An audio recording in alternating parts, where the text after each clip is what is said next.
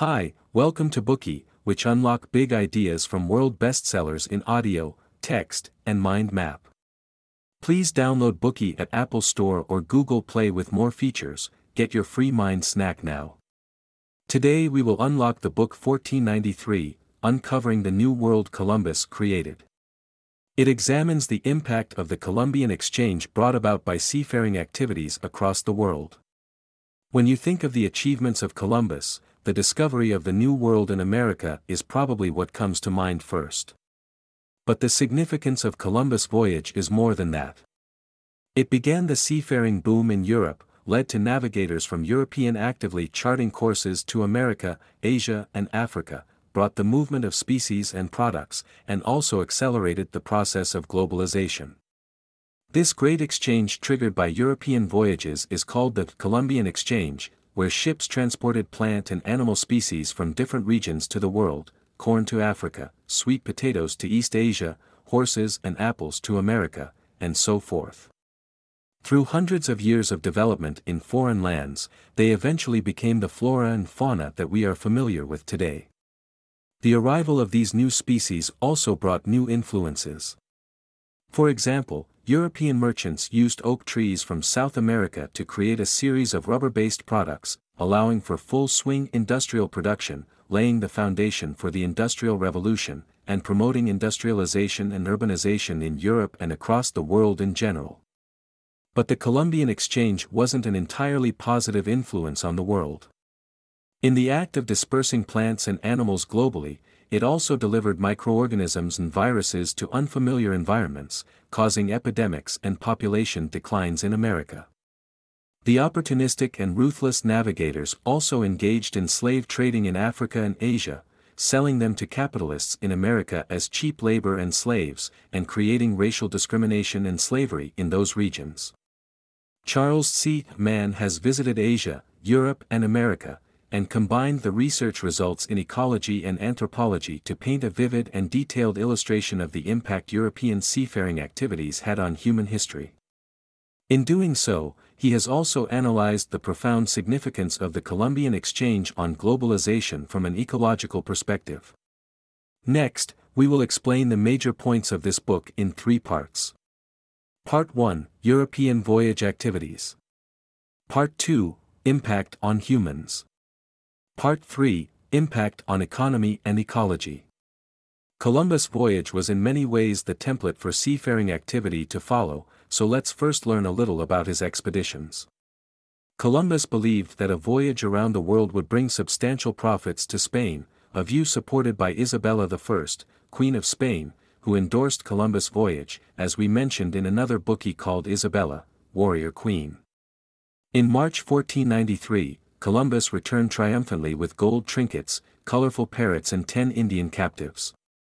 Attracted by promises of greater wealth to follow, the Queen wholeheartedly backed Columbus for a second voyage.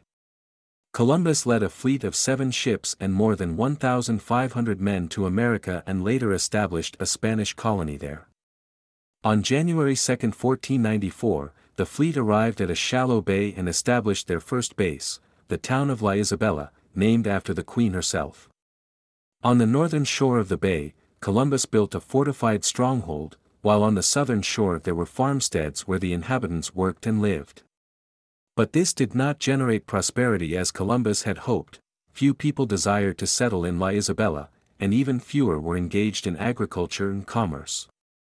They regarded this town as a temporary base on their larger quest for gold. This led to Columbus departing from America for a while, leading part of his crew to navigate away to China, and leaving a contingent of men behind to further develop the town of La Isabela. But the men left behind did not build the town as Columbus had hoped, colonists quickly ran out of food and water, and set their sights on the natives' food instead. This behavior enraged the locals and serious clashes occurred between both sides. By the time Columbus, who had failed to find China, returned to La Isabela.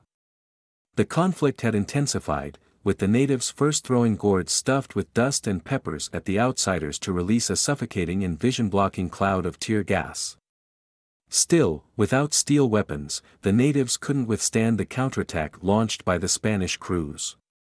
They resorted to a scorched earth policy when they retreated, burning their homes and crops along the way, leaving no food for the colonists, all in an attempt to force them back with hunger. In the end, neither side was victorious. Death, hunger, disease and exhaustion all coalesced to attack the newly formed town.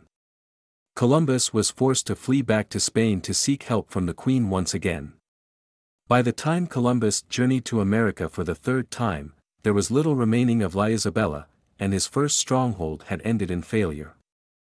But new strongholds soon sprang up, and the Spaniards established numerous colonies in the Americas, securing a great deal of wealth.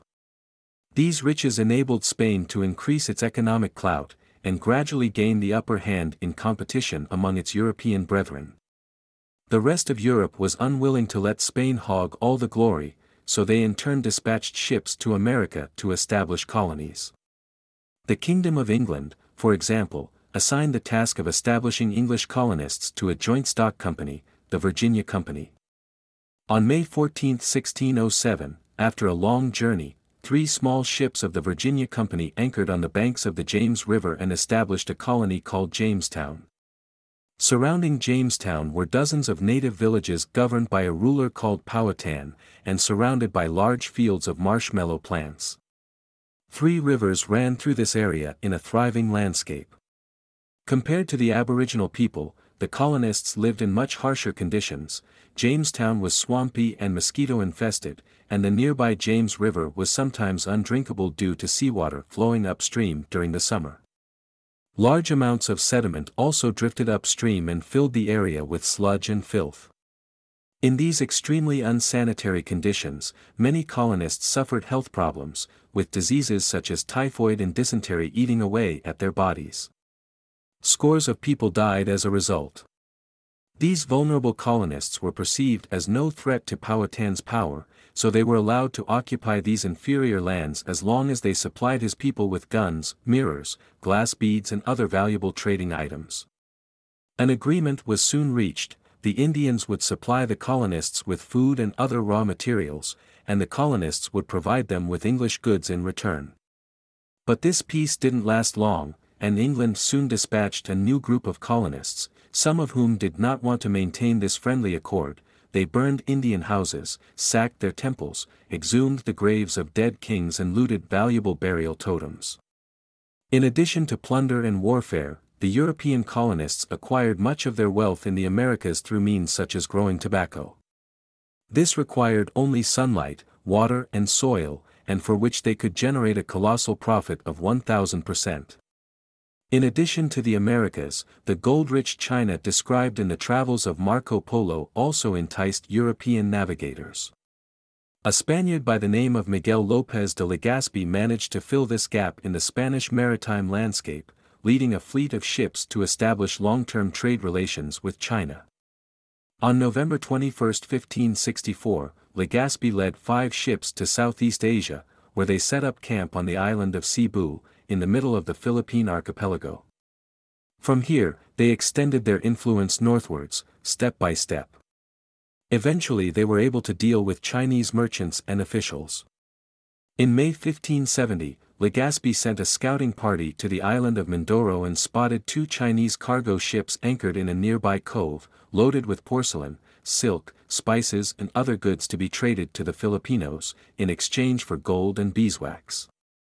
The commander of the expedition had been ordered by Legazpi to treat any Chinese he encountered with courtesy, and show a willingness to deal in both peace and friendship. Unfortunately, the convoy was caught in a gale storm on the way to Mindoro, and the commander and his soldiers were scattered. Lacking restraint, the Spanish soldiers who coveted Chinese wealth attacked the cargo ships, firing through the decks of the Chinese fleet and killing many merchants. The battle was over by the time the commander finally arrived. To salvage the situation, he released the survivors and helped to repair the punctured Chinese cargo ships. The commander's gesture gave the Chinese a signal of peace, and rescued a relationship that was about to break down entirely.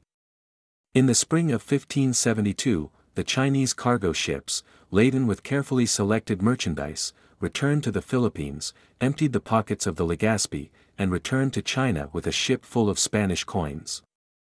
Great numbers of Chinese cargo ships soon journeyed to the Philippines to trade with Legazpi.